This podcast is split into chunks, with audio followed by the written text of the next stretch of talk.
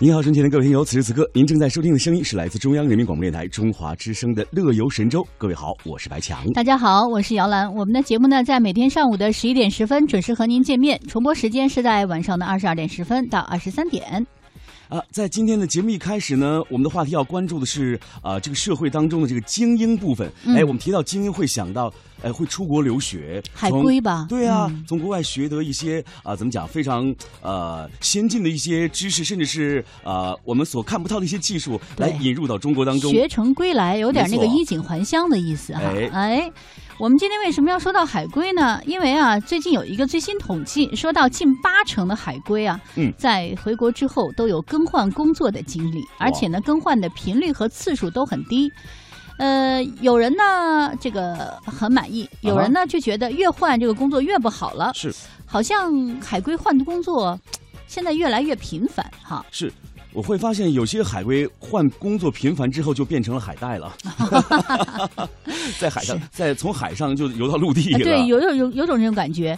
但是现在呢，有这个调查发现，对工作的满意度比较低是海归换工作的主要原因。其实就像节目一开始白强说的，因为他们有国外教育的背景嘛，因此就会觉得，你看我是到国外镀过金的，哎，不管是去欧洲国家。或者是北美的国家，嗯，我是镀过金的，所以呢，你应该给我更高的薪水。是是是。然后呢，很多的这个海归回到国家、回到国内之后，不愿意从基层做起。嗯。但是我觉得国内的这种职场环境、工作环境和国外还是有很大差距的。当然，哈，嗯，就包括人际关系的交往，包括你国内工、国内的工作需要的经验和国外工作需要的经验也不同。没错。因此就导致他们呢，哎。水土不服是吧？水土不服，真的是，而且会有很多的一些国内企业就一听哦，你是从国外回来的啊，可能对这个，这个，因为你有国外的这种经历吧，他会对你的期待更多。没错，嗯，所以呢，这算是一个你的优势，同时呢，反过来看，这是一个双面双刃剑哈，就优势短板。因此就会使很多海归呢很难顺利的找到满意的工作，或者说呢，领导也会想，我有什么样的工作能够给你啊？你是海归啊，你又是 某某某大学 或某某某研究所是吧？是是是。那么辉煌的一个经历，哎，所以确实。他们可能更换工作的频率就会比较多了。是，那其实说到这里，我相信可能有很多的这个家长朋友可能在听我们的节目。我知道现在有很多的家长朋友都希望把自己的孩子啊送到国外去，让他们来镀镀金。一呢，可能在语言方面是有优势的，对不对？对。二呢，可以学到非常先进的一些知识和文化等等等等。对。但是刚才姚兰讲了一个非常重要的，您在国外留学七八年，这国内的环境是越来越陌生，但是对于国内的这个职场环境。可能你也是不能够那么好的去融入进去，因为国外是直来直往啊，对不对？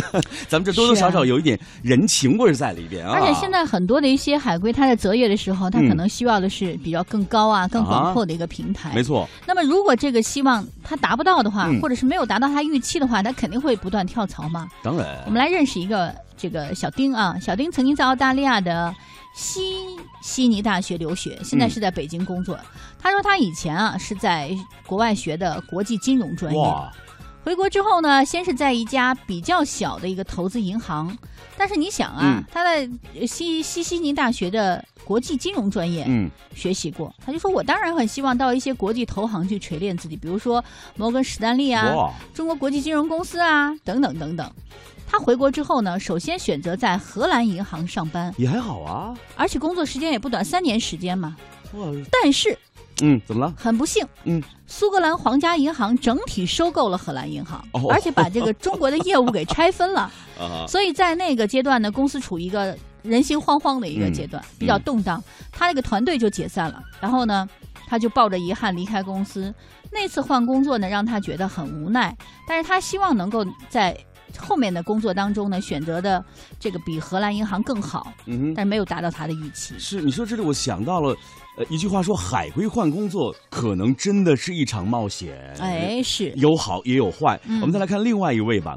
有很多的海归都觉得自己有海外的这个教育经历，使得大多数的海归会选择什么呢？中外合资企业，因为自己有语言方面的优势嘛。没错。哎，我们就来认识一位叫做刘亚鹏的朋友，他曾经呢就读于法国国立高等先进技术学校。那么从法国回国之后啊，他已经换过好几份工作了。他介绍呢，在同一行业内换工作啊，薪酬一般会有所提升。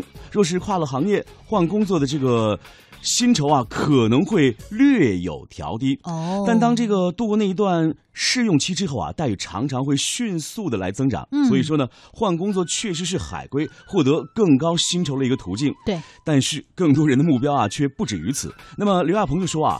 换工作给我带来的最大的好处呢，并非是这个薪酬方面的提升，而是职业技能。你看，像这个资源积累等等方面，我就有很多的收获。比如呢，在前几份工作当中啊，我积攒下来的工作技能、经验以及资源等等，依旧能够让我在新的工作当中发挥重要作用。我觉得他是一个有心人。是，但是也有一些观点，就说你频繁的换工作，可能会离你的预期目标越来越远啊。原因就是现在很多企业呢，他招聘的时候会考虑。到你员工的忠诚度，那对于这个说法呢，刘亚鹏他觉得有个别企业在招聘的时候确实会考虑到这个因素，嗯，但是大部分的企业在招收员工的时候会采用的是内部互推的方式，哦，因为呢有经验的员工大多都是有好几次更换工作的经历嘛，没错，所以现在有一些企业它是比较少的关注到你是否换过工作或换过几次工作的，是，哎，你看，其实一提到海归更换工作的理由真的是多种多样，有人是主动更换的，有人。则是出出于无奈。其实我想，刚才姚澜介绍的那位丁先生，对不对？嗯，他可能就是出于这种出于无奈啊。哎，像我们刚才提到的这位啊，叫做刘亚鹏，他可能。更会主动的去换做呃工作，为什么？因为他的这个工作经验非常的多，而且还可以适应更多的行业。嗯，好，说完这一句，呃，说完了这个刘亚鹏，我们再来认识另外一位，叫做国宇。哦，国宇呢曾就读于这个澳大利亚的中央昆士兰大学。他认为啊，如果只是希望在薪酬待遇方面能够获得更多的收益，那么换工作确实要能够帮助他实现这一诉求。但是这一做法并不适合所有的人，所以啊，当你要换工作的时候，要仔细斟酌了。对，实际上呢，在每一份工作当中啊，能否学到东西才是非常重要的。这个国语就说啊，就我个人而言呢，频繁的换工作并不好。如果一个人呢能够长时间的待在一个行业内、一个公司里，兢兢业业，也未尝不是一个。很好的选择，哎，是了，所以我们今天的话题就跟大家说说换工作的话题吧，哈，哎，你对频繁的换工作有什么看法呢？大家可以登录到我们的互动社区 bbs 点 hello tw 点 com 参与到今天的话题讨论。